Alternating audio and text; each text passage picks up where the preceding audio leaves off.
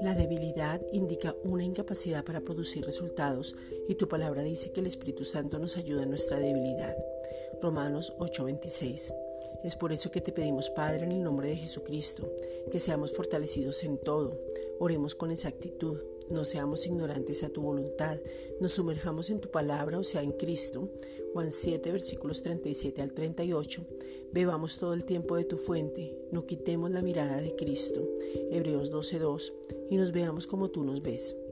No vamos a ser destruidos porque el conocimiento tuyo se revela en nuestras vidas para ser llenos del conocimiento de tu voluntad en toda sabiduría e inteligencia espiritual. Colosenses 1:9. Tu voluntad y tu palabra están unidos. Romanos 12:2. Y por medio de la palabra que es Cristo, tú nos revelas tu voluntad en cada situación o circunstancia.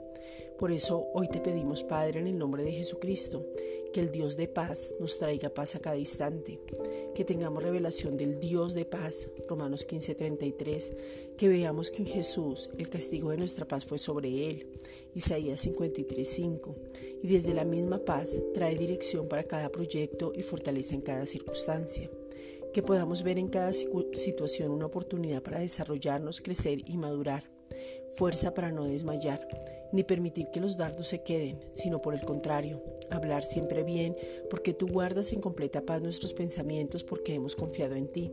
Perseveramos en ti y nos alineamos conforme a tu palabra que es tu voluntad. Isaías 26:3. Pensamos bien, hablamos bien y actuamos bien. Desde tu pensamiento te pedimos que nos des en el nombre de Jesucristo direcciones específicas para los negocios, las familias, los hogares, los hijos y la iglesia. Proverbios 20:18. Gracias Padre.